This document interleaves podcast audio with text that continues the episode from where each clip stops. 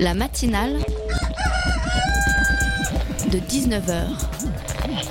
Et bah, c'est une émission qui parle de société, de politique, euh, Culture alternative. On va aussi parler de sport, euh, de gens dans la rue. et l'actualité en règle générale. On va peut-être parler des corbeilles à linge pas en osier d'Auvergne. voilà, il y aura, il y aura des invités. Sociologues, des invités chercheurs. Les invités ne diront que des choses intelligentes.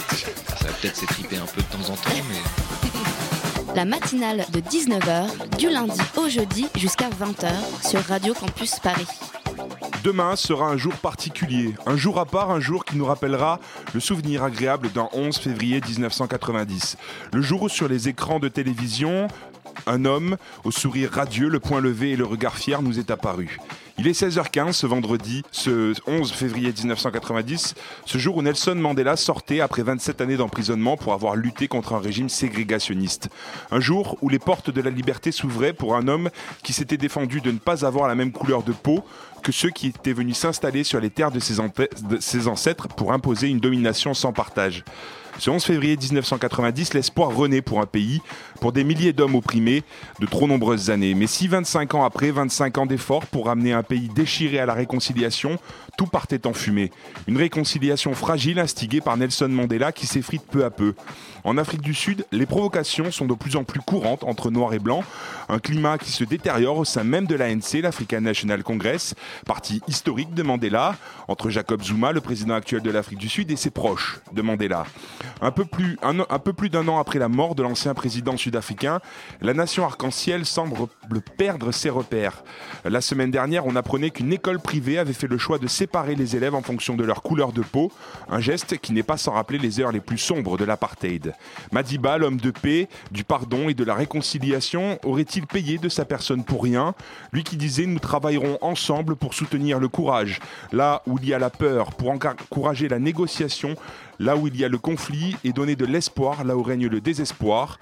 Si aujourd'hui la route euh, vers la société rêvée de Mandela est encore longue, les erreurs du passé pèsent encore sur l'Afrique du Sud, mais le pays va devoir s'unir pour avancer vers un intérêt commun, s'unir pour que ce 11 février ne devienne pas le jour d'un espoir inachevé, celui d'un rêve oublié. La matinale de 19h, le magazine de Radio Campus Paris. Ils sont en colère. Les professionnels de l'enseignement de la conduite dénoncent les amendements de la loi Macron visant à la modernisation du permis de conduire.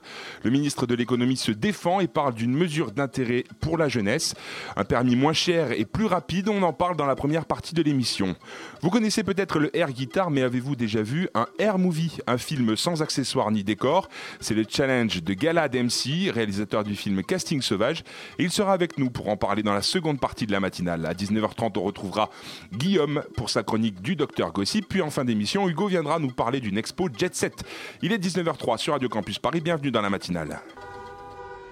On est dans nos voitures à 40 euros de l'heure. Il nous reste à peu près 2 à 3 euros de l'heure sur une leçon de conduite faite. On aimerait bien augmenter nos moniteurs. Malheureusement, s'il y a des décrets qui passent, ce qui va se passer, c'est que nos moniteurs vont se retrouver au chômage.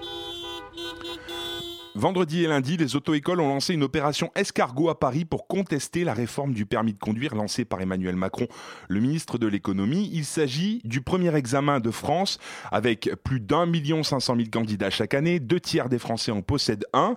Et c'est à ce petit papier rose que le gouvernement s'attaque, ou plutôt à ceux qui le délivrent. Parmi ces mesures, on parle de formation à distance, de donner la possibilité aux loueurs de voitures à double commande de dispenser la formation, ou encore d'utiliser facteurs, gendarmes et retraités comme inspecteurs. Michel Schipman, bonsoir. Vous êtes euh, vice-président délégué du CNPA, le Conseil national des professionnels de l'automobile, éducation, route- éducation routière. Pardon. Euh, Mais qu'avez-vous donc fait à Emmanuel Macron pour qu'il vous en veuille autant? Emmanuel Macron, on lui a rien fait. Euh, c'est plutôt lui qui, euh, euh, manifestement, a, voulu s'intéresser, alors de bonne foi peut-être, et en tout cas très maladroitement, à, nos activités, sans réellement connaître le, fond du problème. En fait, Emmanuel Macron s'est surtout attaqué au permis de conduire en le considérant comme un, une marchandise, euh, quelque chose qui s'achète, qui se négocie. Alors, il a complètement oublié qu'avant le permis, il y avait une formation et qu'il y avait un programme qui était institutionnel et qu'après le permis, il y avait quand même la notion de sécurité routière. Euh, Plus sérieusement, avec ces nouvelles mesures, qu'est-ce qui vous inquiète vraiment Qu'il n'y ait plus de moniteurs d'auto-école, d'inspecteurs, qu'on tue un peu votre métier, c'est ça? Pour les inspecteurs, c'est pas c'est pas réellement le problème. ce qui, vous savez, voilà quelques années, il y a des gens de France Télécom qui sont devenus inspecteurs des permis de conduire. Ils ont suivi une formation tout à fait correcte. Mhm. Ça n'a ça n'a rien perturbé. ce qui nous embêterait, c'est qu'il y ait des, inspecteurs du permis de conduire formés au rabais, histoire d'avoir plus de places d'examen, parce que si l'examen diminue en qualité, in fine, de toute façon, la formation diminuera en qualité.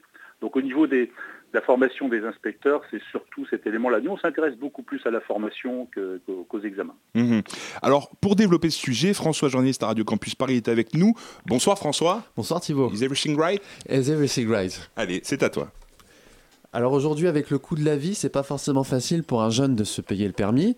La tranche des 16-25 ans représente plus de 80% des clients. Est-ce que vous pensez qu'ils soutiennent votre action et vous n'avez pas l'impression de vous battre contre des moulins à vent? Non, non, pas des moulins à vent, parce que c'est un investissement extraordinaire que de, que de passer son permis de conduire. Alors je peux concevoir, et, j'ai aussi des, enfants qui ont aussi passé le permis, même si c'était dans l'établissement, mais ils l'ont euh, quand même euh, financé. On peut concevoir que c'est cher pour la tranche d'âge, mais pour, les jeunes dont vous parlez, de toute façon, se loger, c'est cher, euh, acheter une voiture, c'est cher, la vie est chère en règle générale. Là, on parle d'investissement. Et je pense que pour leur sécurité et pour quelque chose de qualité pour leur avenir, euh, bien au contraire, ils devraient euh, tout à fait être avec nous.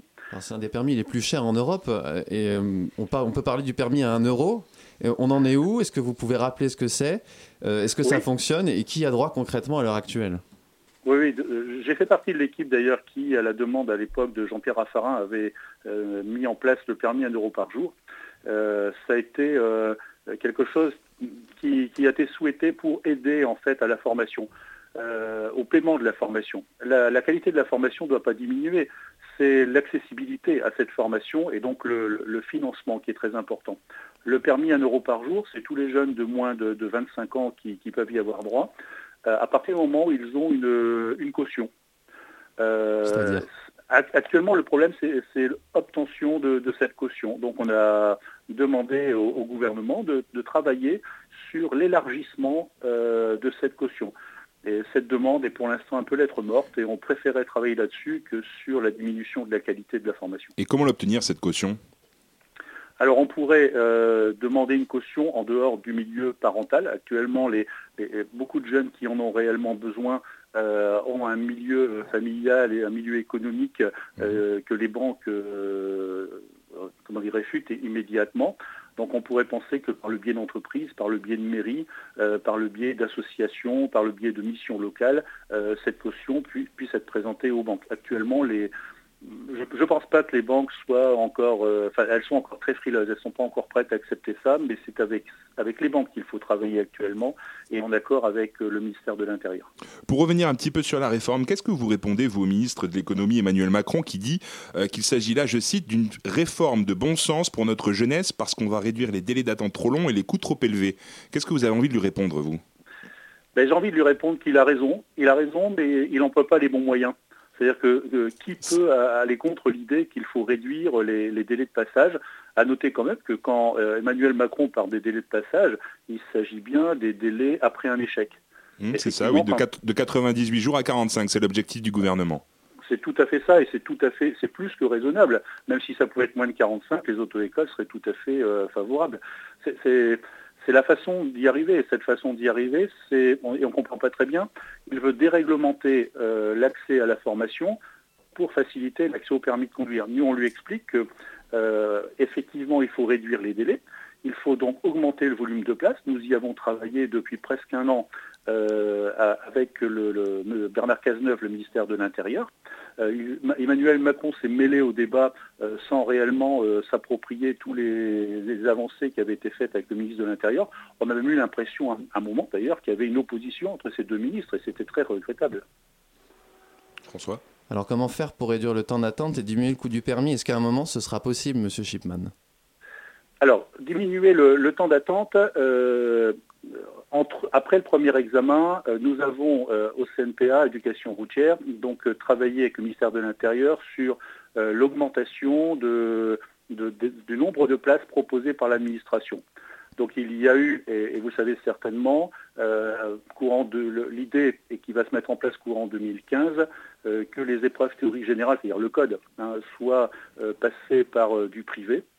Nous, nous souhaitions simplement que ce ne soit plus les inspecteurs euh, qu'ils le fassent parce qu'il n'y a pas besoin d'expertise euh, pour juste demander à une machine de fonctionner puisque c'est une machine qui corrige euh, le code. Mais ça, ça, va entrer en vigueur, ça, on est d'accord. Hein. oui, mais ça, c'est quelque chose que nous avions travaillé depuis plusieurs mois avec le ministère de l'Intérieur. Donc ça fait partie des, des, réformes qui ont été mises en place et qui n'est pas encore complètement effective. Dans, nombre de départements actuellement en France, ce sont encore des inspecteurs qui font passer le code. Donc quand on aura complètement libéré euh, le code de la route, le volume d'inspecteurs sans qu'il y ait augmentation donc d'embauche supplémentaire de, fonctionnaires, on augmentera le, volume de places de, proposées aux autoécoles, on augmentera ce volume. Et donc, un petit peu à la fois, ce délai va, va être réduit. Je pense que c'est l'affaire encore de, bah, je dirais d'une année. Dans, une année, je pense que ce problème n'existera plus. Très bien. Et diminuer le coût du permis de conduire, c'est possible? Comment, comment, comment on peut faire? Qu'est-ce que vous proposez, vous, comme solution? Ah, alors c'est spécial parce que euh, depuis euh, juillet 2014, il y a un nouveau programme de formation, ça s'est complètement passé inaperçu et pourtant ce sont des, grandes avancées en matière de pédagogie et de sécurité routière. Et ce programme de formation, en fait, demande un peu plus de volume. Donc on serait plutôt vers une augmentation du coût de la formation.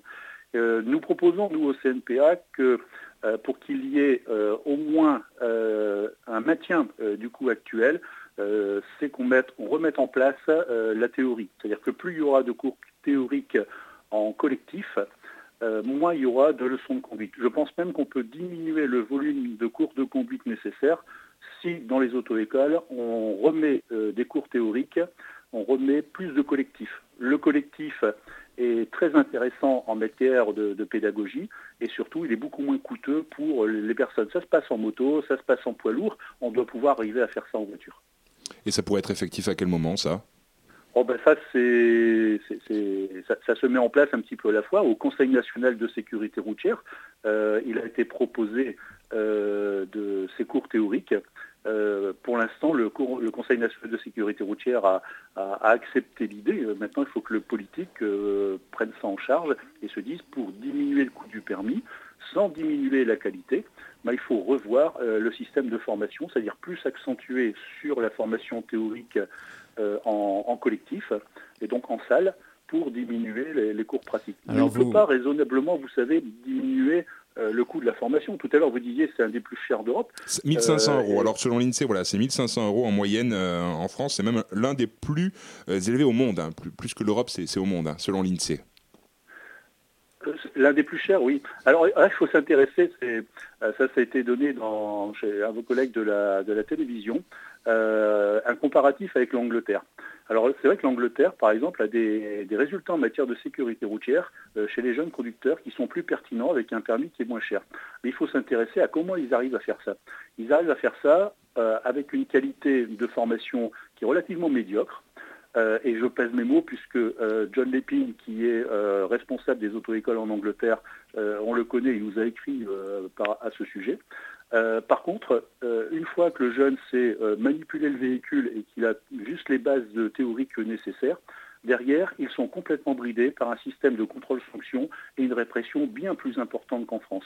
D'ailleurs, on a mis en garde, nous, M. Macron, par l'intermédiaire de ses représentants, en disant si vous allez vers une diminution de la qualité de la formation et que vous devez néanmoins travailler sur la sécurité routière, il faudra obligatoirement passer par une augmentation du système répressif. Et ça, je ne suis pas sûr du tout que la France et les jeunes Français soient prêts à accepter ça, comme l'acceptent depuis très très longtemps les jeunes Anglais ou les jeunes Suédois ou les jeunes Finlandais. Alors on reviendra tout à l'heure sur, sur la question de la sécurité routière, on reprendra les points point par point, mais euh, j'ai quand même une question.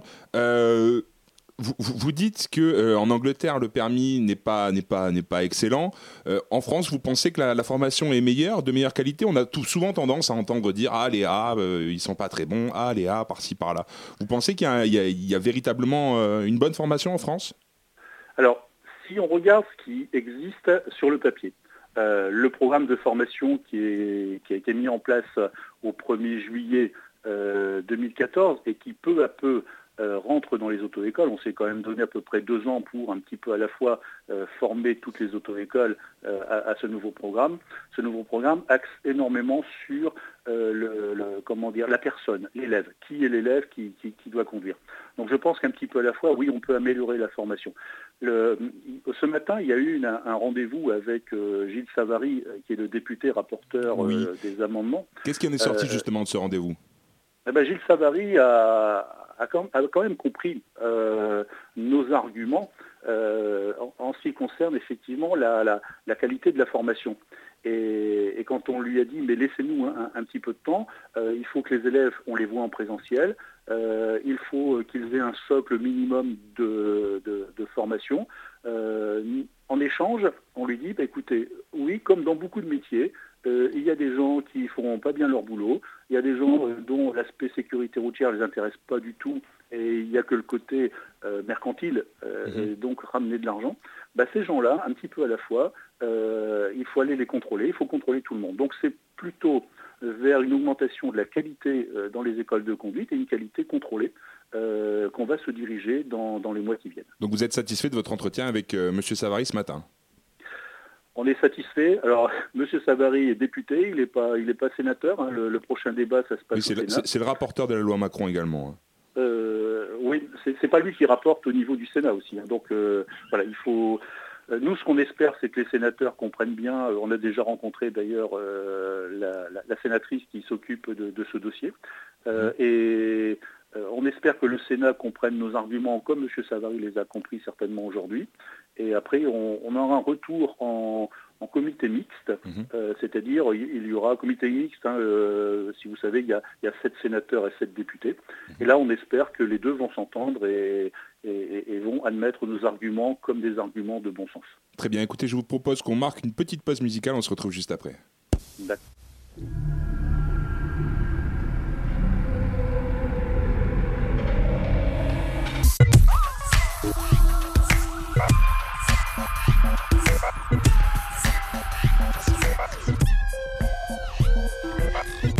tell me that you love me.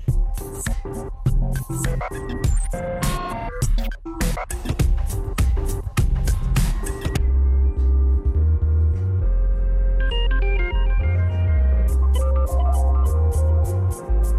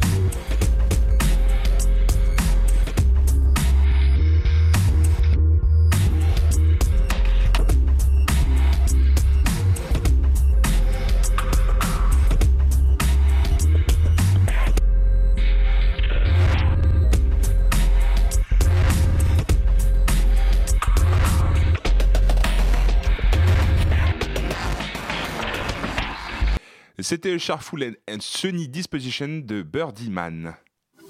La matinale de 19h sur Radio Campus Paris. 19h21 sur Radio Campus Paris, nous sommes de retour euh, avec Monsieur Shipman, vice-président délégué du CNPA Éducation routière, et nous parlons de la colère des auto-écoles contre la loi Macron. Euh, Monsieur Shipman, aujourd'hui, comment on devient moniteur d'auto-école ou inspecteur? En quoi consiste le travail de, de- de ces personnes?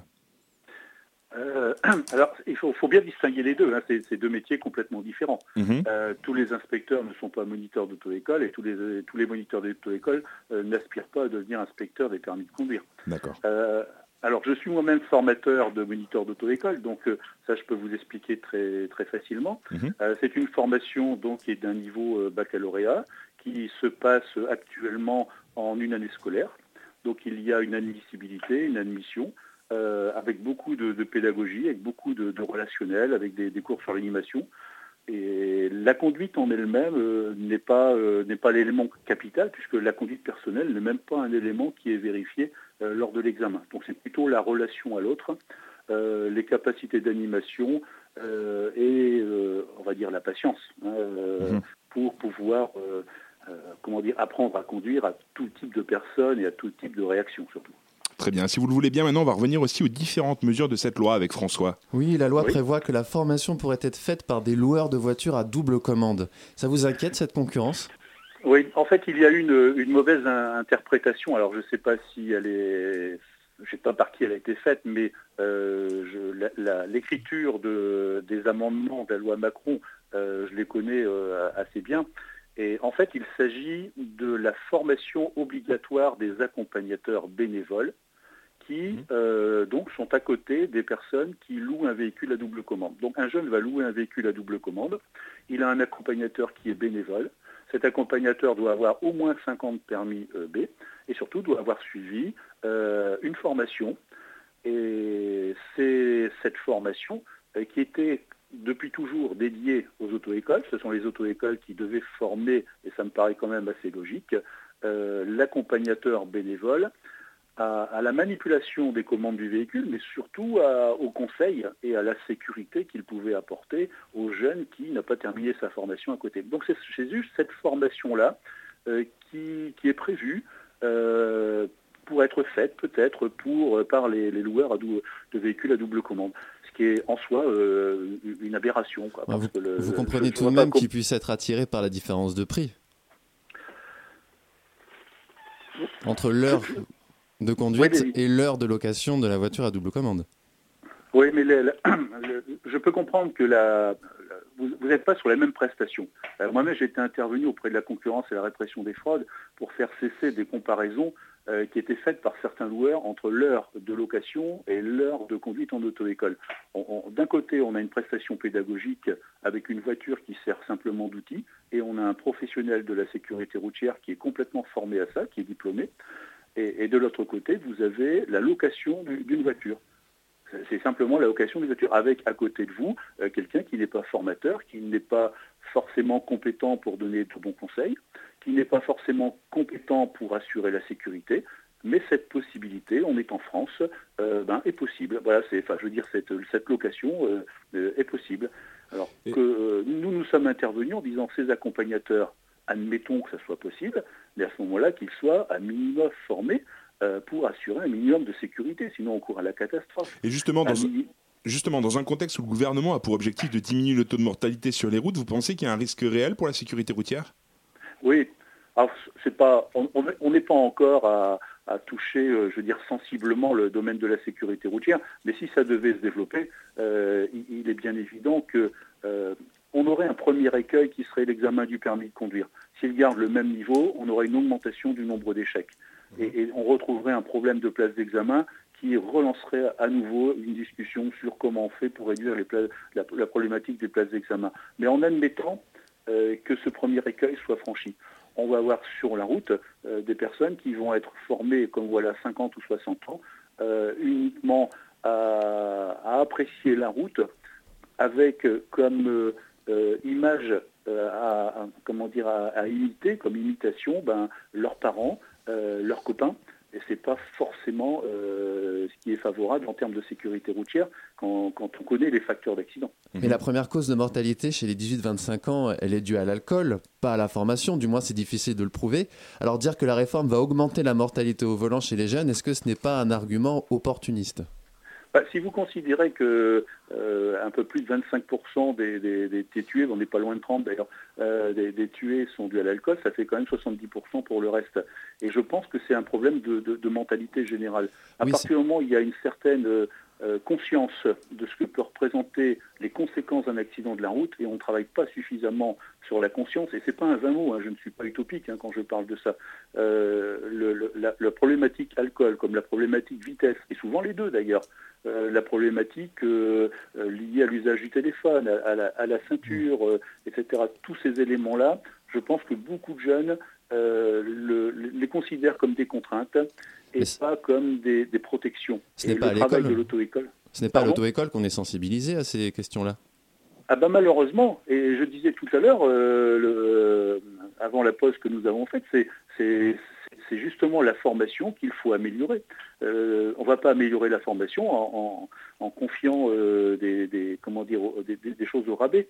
Euh, en améliorant cette formation, on va nécessairement améliorer la conscience des, jeunes conducteurs et leur, leur capacité à saisir le sens de la règle. On ne va pas changer les règles. Mais pour mieux apprécier ces règles en termes de sécurité, en termes d'aide, il faut leur expliquer en auto-école. Pour ça, je suis un très très chaud partisan au Conseil national de sécurité routière pour euh, rendre des cours théoriques obligatoires. Il faut revenir euh, au bon sens. Et le bon sens, c'est que euh, on conduit essentiellement avec sa tête. Mais tout à l'heure, vous- le disiez justement, les cours théoriques, c'est aussi un moyen de réduire les coûts, c'est ça? Oui, oui, ça, ça- ça peut aider. Ça peut aider dans, dans- dans tous les sens. Ça- c'est- juste un, un travail euh, mathématique. hein. À partir du moment où vous avez euh, des cours théoriques qui expliquent des choses que l'on explique actuellement en voiture, bah, vous avez besoin de un peu moins d'heures de voiture. Et en plus, les cours théoriques étant faits en collectif, euh, ils coûtent moins cher. Donc on peut arriver à gagner, allez, même si c'est euh, 5-6 heures de, de conduite pour chaque formation, les, les- les heures de théorique qui seront en remplacement seront à un coût beaucoup moins élevé. Donc il faut renforcer la formation théorique dans les auto-écoles. Et justement, on parle, euh, on parle justement du- de, de réduire un peu les coûts, de, les, les heures, pardon, euh, avant de pouvoir passer le permis. Euh, actuellement, on est à 20 heures minimum. Est-ce qu'on peut apprendre à conduire à quelqu'un en un peu moins de 20 heures, en sachant que la moyenne est de 35 heures pour, un, pour, un, pour un- obtenir son permis, quoi? Oui. Alors, alors, on parle bien de d'heures uniquement pratiques. hein. Actuellement, effectivement, c'est 34-35 heures hein, sur, sur une moyenne. Euh, on a certainement des personnes euh, qui, en termes de manipulation de véhicules, seraient capables euh, de, démontrer une grande aptitude euh, de, manipulation et de sécurité à l'examen du permis de conduire au bout d'une quinzaine d'heures parce qu'ils auraient déjà conduit avant, parce qu'ils auraient déjà une, une manipulation assez facile. Vous savez, je vais dire dans le temps, euh, dans le temps, ça remonte, on va dire, dans les années 60. Dans les 60-70, on prenait combien? 4, 5, 6 heures de conduite et on passait son permis. On n'était que dans la manipulation du véhicule. À l'heure actuelle, un jeune qui n'a jamais conduit une voiture, en 5-6 heures, euh, on est capable de lui apprendre à démarrer, à s'arrêter, à passer des vitesses, à tourner le volant. Est-ce que c'est ça réellement, euh, savoir conduire à l'heure actuelle? Non, ça, ça dépasse très très largement. Donc je pense que ce socle de 20 heures est vraiment, réellement un minimum pour traiter les 30 objectifs qui sont actuellement dans le programme de formation. Donc 20 heures euh, conduite et théorie. Ah non, non, non, les, les- les 20 heures dans la réglementation, c'est bien euh, 20 heures de pratique. Ça Non, mais ce que vous vous proposez, ce que vous vous proposez, ce que vous vous avez envie. Oui, ah ben, ce que- a envie, c'est 20 heures minimum euh, plus de la théorie. En plus, d'accord. Donc, for- Il donc faut ça, baisser, c'est pas les 20 heures, ce qu'il faut baisser, c'est la moyenne que vous citez à 35. donc ça va Donc, augmenter les coûts. peut-être à 30. Donc ça va augmenter les coûts. Non, puisqu'actuellement, c'est sur une moyenne de 35.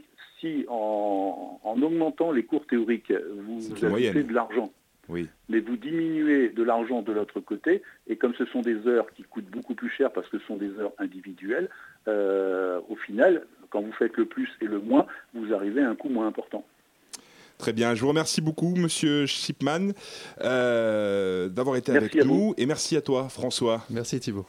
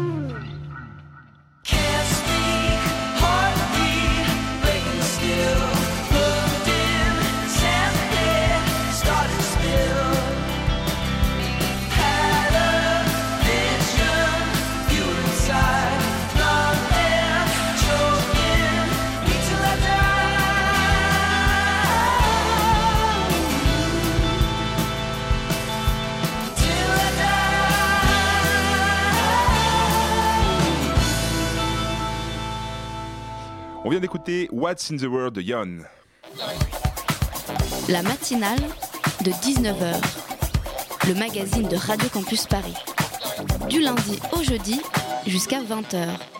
19h34 sur Radio Campus Paris et la bande FM tremble. Tout le monde l'attend. Les plus grandes revues spécialisées se l'arrachent. Mais non, Guillaume, notre docteur Gossip, reste fidèle à la matinale de 19h. Bonsoir, Guillaume. Salut Thibaut. Eh, merci beaucoup. hein. Je vais venir plus souvent. Hein. Tous ces compliments, ça fait plaisir. J'imagine que cette semaine, tu as encore euh, de nombreuses anecdotes santé bien croustillantes. Ouais, donc moi je vais commencer cette chronique en beauté. D'ailleurs, il y a plein de monde aujourd'hui. Non, je ne vous parlerai pas de l'épidémie de grippe, ni d'Ebola, ni des fameux touchés vaginaux qui font scandale en ce moment à l'université de Lyon. Rien de tout ça avec moi. Bien sûr. D'accord. Mesdames, l'info du soir vous concerne. Encore Encore. Les soutiens-gorge seraient inutiles, voire dangereux. Rien que ça. C'est pas moi qui le dis, je vous rassure, mais une étude française. Française, pour une fois, c'est pas les Américains, c'est génial.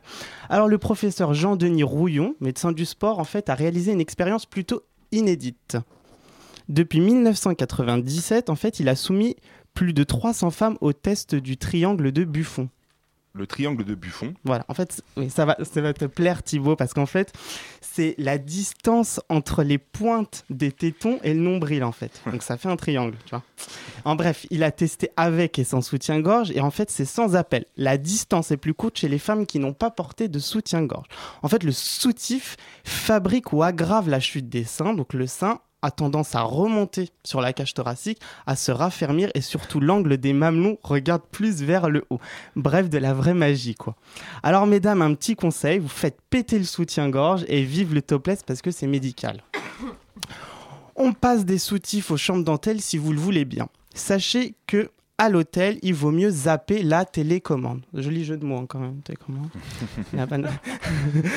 Et oui, selon une étude américaine, la quantité de bactéries présentes à la surface des télécommandes dans les chambres d'hôtel est comparable à celle retrouvée sur les sièges des toilettes. Dégoûtant. Moi, je vous rassure tout de suite, les têtes de lit et les poignées des portes de salle de bain figuraient parmi les surfaces les plus propres de l'hôtel. Mais bon, du coup, c'est beaucoup moins pratique pour changer de, de chaîne, quoi. On va changer de sujet maintenant. Thibaut, il t'arrive de lire l'heure. Oui, comme, tout, le monde, il est voilà. 19h36. 19h36, Radio Campus Paris, bienvenue. Eh bien, moi, je vais te proposer de lire une autre heure, l'heure de notre décès. Moi, j'avoue, ça fait un peu flipper euh, dit comme ça, donc je vais Et on vient m'expliquer. de perdre du monde. Merci, Voilà. En fait, une étude américaine, toujours et encore les Américains, ont publié dans la revue Annal of Neurology. Tu as marqué que j'ai amélioré mon accent anglais. Oui, oui, oui, tu t'améliores de semaine en semaine. Il nous explique qu'il serait donc possible de savoir le moment fatidique où nous allons rejoindre le royaume des Pour cela, les chercheurs estiment qu'il faut en fait analyser l'ADN. Alors ils ont mené une étude en fait sur 1200 individus âgés de 65 ans et plus. Ensuite, ils ont attendu qu'ils meurent, c'est génial, et ils ont étudié leur ADN. En fait, les chercheurs, ils ont alors analysé l'heure de décès de ces personnes. Et en fait, ils ont regardé plus précisément le gène baptisé période 1. Attention, ça devient très scientifique, faut suivre. En fait, ce gène, il peut s'exprimer avec deux versions, soit une base A, soit une base G. Et ils se sont rendus compte que toutes les personnes qui possédaient la combinaison AA de ce gène étaient mortes avant 11h du matin et que celles qui possédaient la combinaison GG de ce gène étaient mortes après 18h. Il y a vraiment des gens qui ont un boulot très intéressant. Tu as vu, c'est c'est magnifique. À défaut de chercher en fait ce gène dans notre ADN et donc nous effrayer sur notre potentielle heure de décès, cette méthode permettrait quand même d'identifier des événements graves, comme par exemple les crises cardiaques ou les AVC. Personnellement, moi, je préfère pas savoir Thibault l'heure de mon décès. mais- Moi non plus. non, non. Bon, et enfin, pour terminer cette chronique pleine de bonnes nouvelles, j'en suis sûr, je vais casser euh, toutes vos idées reçues en médecine avec un petit quiz où tout le monde peut participer. Alors, nos invités peuvent se mettre au micro. Les invités de la partie suivante de- du casting sauvage. Florence, Voilà. s'il te plaît, Oui, je- je merci. Voilà, c'est génial. Alors, la première idée reçue, la transpiration n'aurait pas d'odeur, vrai ou faux? Faux. Euh, mon voisin peut en témoigner. Eh bien, Euh, figurez-vous. vrai. Elle a pas d'odeur. Oui, mais Thibaut, tu peux pas répondre, t'as les réponses. hein. C'est Eh vrai. bien, Je ne réponds pas, j'ai rien dit. Eh ben c'est vrai, il n'y a pas d'odeur en fait, parce que la transpiration, ce n'est que du sel et de l'eau évacués par notre organisme. Et en fait, ce qui provoque les odeurs, c'est lorsque la transpiration entre en contact avec les bactéries sur notre peau. Ou avec les poils. Non, c'est surtout, c'est surtout les bactéries. C'est pour ça que les déodorants sont antibactériens. Ensuite, la deuxième idée reçue regarder le soleil pendant une éclipse peut rendre aveugle. Faux. Oui, c'est vrai. Non, c'est faux. C'est vrai. Décidément, nos invités ne sont pas très doués aujourd'hui. hein. Alors, c'est vrai aussi parce que la Ils sont doués dans luminosité d'autres domaines. et le rayonnement solaire en fait peuvent provoquer des liaisons au niveau de la rétine et des brûlures et c'est donc irréversible. Ah oui, on porte pas des lunettes euh, Voilà. pour rien. Et enfin, l'ordinateur abîme-t-il les yeux, vrai ou faux? Vrai. Faux. Faux, Ah, bien voilà, joué, ça y est. chanté le piège, hein, bon, hein. Eh ben, on peut avoir les yeux fatigués, mais l'ordinateur n'est pas à l'origine des troubles visuels, donc soyez rassurés. hein. Surfez, naviguez et allez surtout écouter nos replays sur notre site, bien sûr. Radiocampusparis.com. Merci beaucoup Guillaume, à très bientôt. Merci. La matinale de 19h du lundi au jeudi jusqu'à 20h sur Radio Campus Paris. C'est l'ovni cinématographique de ce début d'année 2015. Casting Sauvage sort demain. C'est un air movie, un film sans accessoires ni décors, un film expérimental avec 84 acteurs et un héros joué par 36 comédiens. Il s'agit du premier long métrage de Gala Dempsey. Bonsoir. Bonsoir. Et pour vous accompagner, Clément Vieux et Raphaël Delétang, co-auteurs du film. Bonsoir. Bonsoir. Bonsoir. Pour m'accompagner aussi dans cette interview, qui de mieux que la spécialiste du air movie de Radio Campus Paris, Florence, bonsoir. Bonsoir. Alors, qu'est-ce qui vous a donné envie de faire ce film? Comment vous est venue cette idée pour le moins originale? En fait, euh, on travaillait dans une émission de télé et on s'occupait des castings. Moi, je filmais en fait euh, tous les castings pour les candidats et on s'est rendu compte qu'on pouvait leur faire faire à peu près n'importe quoi. Et en, discutant du coup avec euh, Clément et Raph, on voulait faire quelque chose autour du casting. Et petit à petit est arrivée l'idée de casting sauvage. Mais qu'est-ce qui vous intéresse d'autre dans le casting, euh, à part le fait de pouvoir leur faire faire n'importe quoi euh, Alors, de- de- ça, c'est l'idée de, de base. En fait, nous, nous, on s'est rendu compte, puisque ça faisait partie de l'émission, euh, qu'on pouvait, qu'il n'y avait pas de limite, en fait. Que quoi qu'on demande euh, aux participants, qui n'étaient pas forcément des comédiens d'ailleurs, euh, bah, ils le faisaient sans jamais euh, nous faire la moindre remarque. Nous, on n'est pas parti du tout dans, ce, dans cette direction avec Casting Sauvage, mais par contre, ça a été le- l'étincelle qui nous a per- permis de bah, de faire le film. Et donc l'idée, ça a été de- d'écrire un scénario de long métrage complet, un road movie en mobilette, parce qu'on voulait qu'il y ait du mouvement, et, euh, et de faire jouer toutes les scènes euh, pendant un casting à différents comédiens. C'est assez original et d'ailleurs, je vais peut-être euh, vous proposer d'écouter, puisqu'on ne peut pas voir, la bande-annonce du film.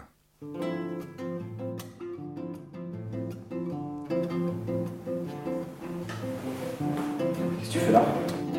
Tu me manques, Rémi. Et l'autre Te manque aussi? Je suis enceinte. T'as pas l'air bien? J'ai reçu ça ce matin? Maître Coudert, un notaire? Est-ce que mon père est mort. Ton père était un salaud. Tu comptes faire quoi? Retrouver mon père en mobilette? Mais J'ai l'habitude. Vous avez laissé tomber aussi. C'est un peu plus compliqué que ça. Et tu dois plaire aux aux meufs, toi, Ne non gêne pas avec moi. Tu t'es déjà fait sucer par un mec? Touche-moi encore une fois, je t'explose la tête. Je suis pas Michel Excusez-moi, pardon. Euh, excusez-moi, vous voulez qu'on fasse quoi exactement là? Si je me mets pas euh, à poil, j'ai pas le rôle, c'est ça?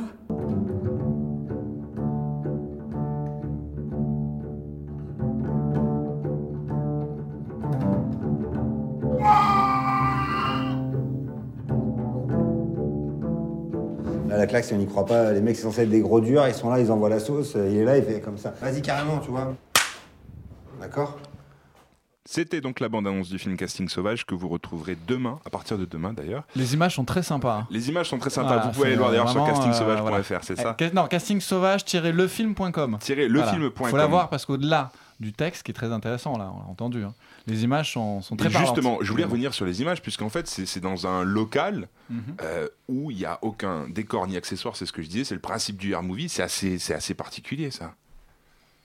Oui, c'est-à-dire qu'on a tourné, on a tourné le, on a tourné le film dans le, dans une école de préparation concours des beaux arts, dans une école donc d'art, dans un, dans un sous-sol qui nous était attribué pendant les, vacances scolaires ou euh, pendant les, week-ends.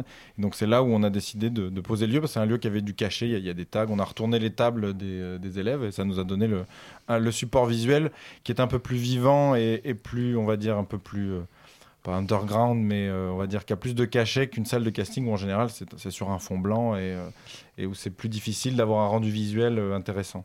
Du coup, on peut apparenter ça un peu le, le air movie à, à du mime parlant? Bah, dans le film, on, on appelait ça le air movie, c'est en référence évidemment au air guitar. C'est parce que bah, les comédiens miment des actions, parce qu'effectivement, c'était le dispositif, il n'y a pas d'accessoires. Pas de décor. Donc on leur a demandé de mimer euh, un centre de tri postal, de mimer une, une- route en, mobilette et un, parcours et, plein plein de choses. C'était euh, vraiment notre volonté. Bah, Au-delà de ça, en fait, l'idée, c'était pas tellement. Enfin, c'était du mime, mais c'était surtout, en fait, euh, c'est le principe du mime d'ailleurs, c'est de nous faire vivre la scène. Donc, c'est c'est- tout le défi du film. C'est pour ça que c'est pas un film qui est que sur le casting, même s'il passe un casting.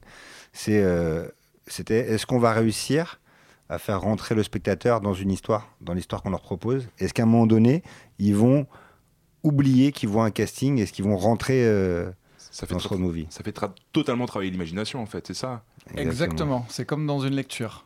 Dans Mais- une lecture, il ouais. faut savoir que son cerveau est utilisé à 70%. Voilà, à la différence de la télévision, on utilise 20% de son cerveau. Du coup, nous, on avait vraiment une volonté justement que le spectateur soit dans une réflexion active. C'est-à-dire qu'il imagine lui-même son décor. Ils disent, voilà, par exemple, pour toi, la route sera parsemée de, de- de- de- d'arbres, ou pour toi, ça sera un champ. Voilà, nous, en fait, chaque spectateur rentre dans l'histoire sans décor, mais crée son propre décor. Voilà. C'est un film aussi qui rend hommage aux comédiens, parce que justement, uniquement à travers le texte, ils arrivent à faire vivre l'histoire. C'est ça qui est intéressant aussi. C'est pour ça que c'est un casting qui met en valeur les comédiens. C'est pas quelque chose qui dénigre le comédien. À la différence des castings. euh, comme, comme disait Galad, enfin comme dit Galad souvent, on a, on a fait pas mal de bêtisiers. Nous, c'est pas du tout un bêtisier. C'est pas un bêtisier sur, le, sur, le, sur les comédiens. C'est, c'est met- ça met en valeur les comédiens. Mais du coup, moi j'ai une question par rapport au premier rôle, donc celui de Rémi, qui est quand même joué par euh, une trentaine 40. d'acteurs, 38, 40. 40. Et euh, com- comment on peut s'identifier à un personnage qui change de tête un peu tout le temps? Ça, ça a dû être une question que vous vous êtes posée, et bon, c'était le challenge aussi. Encore une fois, c'était le, le challenge et c'était aussi intéressant de voir euh, chaque Rémi, enfin chaque comédien interpré- interpréter une certaine couleur de jeu. Et donc ça, pour nous, pour nous c'était aussi intéressant. Et dans le montage, on a vachement travaillé. C'est-à-dire qu'après, euh, y a- y a- on, a- on, on s'est retrouvé nous avec un peu plus de 300 heures de rush qu'on a, qu'on a énormément euh, taillé, un peu comme un sculpteur. Tu vois, euh, et donc voilà, petit à petit, on a réussi à, faire que, euh, bah, les, comédiens, euh, que tous les rôles s'articulent. Et aussi, en tout cas, je ne sais pas si c'est réussi, mais en tout cas, encore une fois, l'idée, c'était d'oublier que, les comédiens changent. Et ça, c'est vachement aidé. C'est un peu... l'écharpe rouge qui est notre fil rouge. C'est-à-dire qu'après, facilement, on l'identifie sans s'en rendre compte. Et, justement, euh, vous aviez donc 40 comédiens pour cet acteur. Comment ça s'est passé au niveau du casting toutes ces choses-là Comment vous avez choisi Et vous leur euh, avez ces comédiens aussi euh, Alors justement, qui, qui passait un euh, casting ou alors d'abord on a on a on a, on a posé une candidature, enfin une, une annonce de casting sur des sites internet de casting. Il y en a plein hein, qui sont répertoriés sur le net, et on a reçu 1600 candidatures. Sur ces 1600 candidatures qu'on a toutes étudiées, on en a reçu 300 dans les locaux de Desert Prod qui étaient à l'époque à, à Saint-Ouen, voilà. Et on a donc reçu ces 300 comédiens. De ces 300 comédiens, on en a gardé à peu près une, une 80, on va dire, ça, sur, le premier jet, qui sont venus passer un casting. Au départ, ils venaient passer un casting. Pour eux, c'est un casting préalable à un rôle. Voilà, soit le premier rôle, celui de Rémi, soit des rôles qui, gravitaient autour du personnage de Rémi, c'est-à-dire Amandine, la mère. Alors, on dira pas le père, oui ou non, parce qu'il part à la recherche de son père, donc il faut pas non plus. euh, faut pas tout dire parce que c'est important. Il y, a quand même, une fiction malgré tout. Donc euh, On va- on va pas c'est Rémi dire qui part à la recherche de son hein. père. Donc on n'est pas là pour dire, on n'est pas là pour dire si oui ou non il va retrouver son père parce que malgré tout, même si c'est sur le casting, la fiction derrière est très importante. C'est-à-dire que vraiment, au-delà du casting, au-delà de, de l'exercice du casting pour les, pour les comédiens, il y a aussi la fiction derrière avec Rémi qui part à la recherche de son père. Et cette fiction-là est très importante. L'histoire est importante. Hi, hi, howdy, howdy, hi, hi. Well, everyone is minus, you could call me multiply. Just so you know, yes, yes, I'm that guy. You could give five fingers and I'm not waving high. Guess I'm never ending, you could call me pie. But really, how long till the world realize? Yes, yes, I'm the best. What you heard, anything less just obviously absurd. Haters get the bird, more like an eagle. This is my movie, stay tuned for the sequel. Seems so wrong, seems so illegal. Got this in the back like a foul ball free throw. Yep, yep, you know that I go. This is me on the regular, so you know. The regular, so you know. Yep, yep, you know that I go. This is me on the regular, so you know. This is me on the regular, so you know. I come with the tip, with the blow, with the boom. And if you're in my way, there's nothing but doom. Ain't got no time for you ratchet ass goons. And just settle down, listen to my tunes. Ever since I was eight, I was attached to the mic. Wanted a guitar before I wanted a bike. Had an Apple phone, it's your price. Never seen a sun, cause I'm up all night. Really, really? Really, really? You wanna talk ish, but you know that I am really,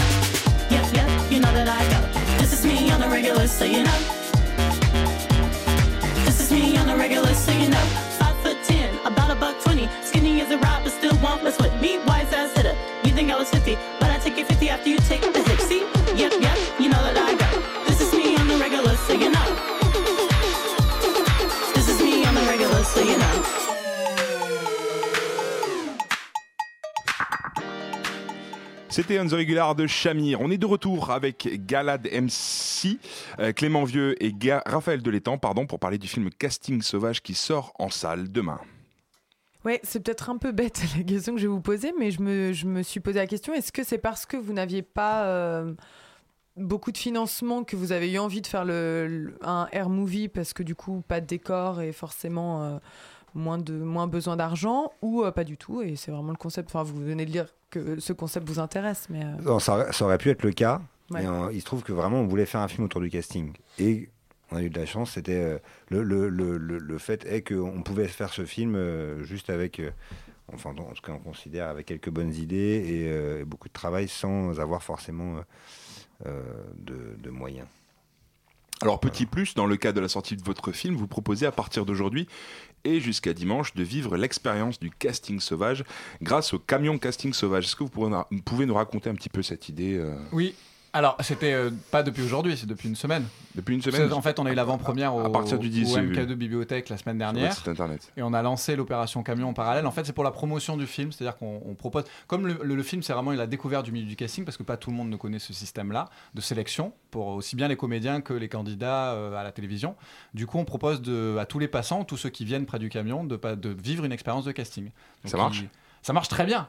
Il y a, une- il y a- il y a beaucoup d'enthousiasme. On- on est Les gens de sont- refuser du monde, Les gens euh. sont d'abord curieux, d'abord curieux, un petit peu, un petit peu, ils appréhendent un petit peu. C'est toujours pareil, se retrouver face à une caméra, euh, euh, des, des personnes qui leur, qui leur demandent de, faire des choses un petit peu. En plus, il n'y a pas de texte, donc du coup, en, en gros, ce sont des, des- situations. On leur demande de faire de la mobilette, pareil, dans le même, dans le même ordre d'esprit que le film. Ils font du air mobilette. Voilà. Et, euh, du air tri, ils font du tri postal, puisque Rémi vient d'un centre de tri. Donc, du coup. Il y a quelque chose à gagner? Notre, toute notre reconnaissance. Il n'y a pas la participation euh, Si, en plus, on, on publie euh, les vidéos, on monte dans la nuit euh, les vidéos des gens qu'on a reçus dans le camion, et ensuite on les publie sur le site.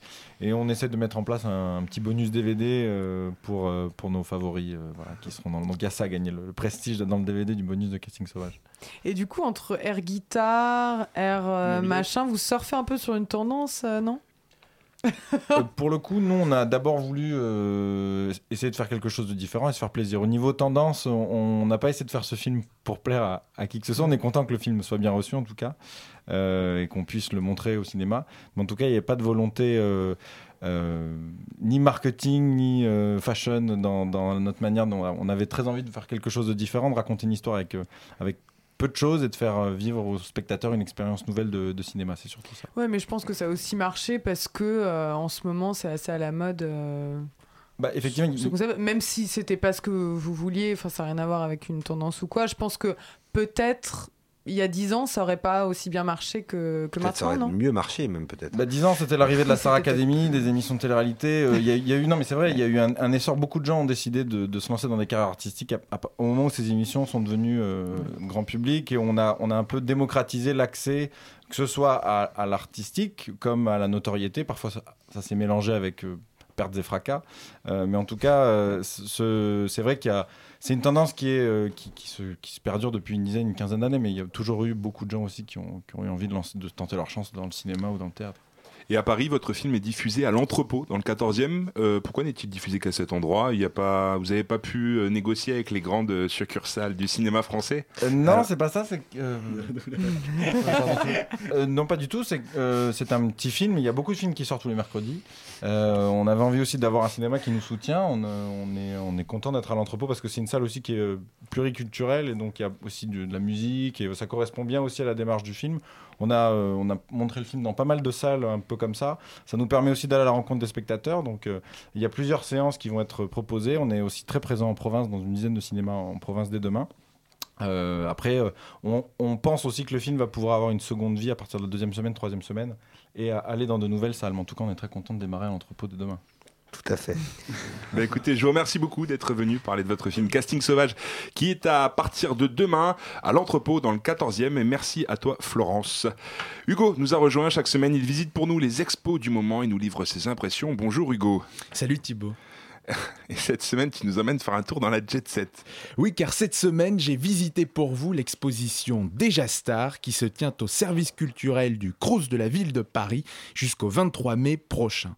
L'exposition présente dans une scénographie très travaillée plus de 400 portraits photographiques en noir et blanc de stars françaises et internationales à l'aube de leur grande carrière. On y voit ainsi Johnny Hallyday, juvénile, l'air euh, ahuri, en peignoir dans sa loge après un concert. On y voit aussi Sophie Marceau, toute pimpante, elle t'aurait beaucoup plu Thibaut, avec son petit air coquin d'ado successful dans un joli manteau en cuir style 80s. Ou on y voit encore une photo du fringant Elvis Presley en costume militaire de la US Army se baladant sur les Champs-Élysées avec une classe de crooner en goguette. Toutes ces photos ont été prises à Paris de 1947 à la fin des années 80 par un même homme, Marcel Thomas. Son nom ne vous dit certainement rien. Moi-même, hein, je n'avais jamais entendu parler de, cette personne. Et pourtant, Marcel Thomas est considéré aujourd'hui comme un des premiers paparazzo français de l'histoire. Passionné autodidacte, il a consacré sa vie et sa retraite, tel un philatéliste collectionneur invétéré de timbres, à la prise de photos de stars. Mais ne vous attendez surtout pas à un type jet-setter ou à un artiste très coté qui a pignon sur rue, sapé à la Cary Grant et qui affole les vedettes par son charisme hollywoodien. Non, je vous parle bien d'un asset, un véritable asset, a priori sans femme, quasiment sans famille, provincial d'origine et repasseur de vêtements au sentier de profession, qui a réuni au cours de sa vie plus de 30 000 clichés de vedettes de son époque. Ces clichés, euh, ces clichés étaient stockés dans son deux pièces très modeste du 6e arrondissement jonchés de négatifs, ils ont été légués à un de ses amis qui participe aujourd'hui à la revalorisation de ce patrimoine photographique insoupçonné. La méthode de Marcel Thomas pour euh, photographier les vedettes était toute simple et illustre bien d'ailleurs le changement d'époque euh, actuelle. Bien renseigné par un réseau peu à peu euh, constitué, il se présentait de manière bienveillante à la sortie des hôtels de luxe, des salles de concert ou des théâtres parisiens et demandait simplement l'autorisation à la star de poser pour lui. Et moi ce que je trouve dingue dans cette histoire, c'est qu'on n'a pas retrouvé chez Marcel Thomas d'autres photos que des photos de stars. Il n'y a rien, pas de paysage, pas de chat, pas de pas d'animaux, pas de personnes, rien d'autre, et qu'il n'a jamais photographié de vedette en dehors de Paris. C'est complètement fascinant. Il a donc consacré sa vie à prendre des photos de stars à Paris. Et moi, je suis sûr qu'il existe comme ça, à travers la France, des tonnes de personnes passionnées qui collectionnent et entassent des travaux de valeurs artistiques, culturelles ou patrimoniales, d'ailleurs certainement euh, inégales, hein, mais pour lesquelles elles ont consacré leur vie. Et je profite donc de cette chronique pour saluer Mamie Janine, 82 ans, qui nous a écrit cette semaine à la radio, je vous jure que c'est vrai, pour nous demander de lui envoyer des stickers Radio Campus Paris pour compléter son immense collection d'autocollants pour laquelle elle se dévoue depuis des années et qui peut-être, un jour, rentrera dans un musée pour être célébrée. Ainsi, collectionner, à défaut de créer, peut ouvrir les portes de l'immortalité. Merci beaucoup Hugo et on embrasse Mamie Janine si elle nous regarde. Je rappelle que l'exposition Déjà Star se tient au service culturel du Crous de la ville de Paris jusqu'au 23 mai prochain. Tout de suite, vous avez rendez-vous avec la bouquinerie sur Radio Campus Paris. Merci à tous de nous avoir écoutés. Merci à Elsa, François, Guillaume, Florence, Laura et Léa. La matinale revient demain à 19h. Bonne soirée à tous sur Radio Campus Paris 93.9.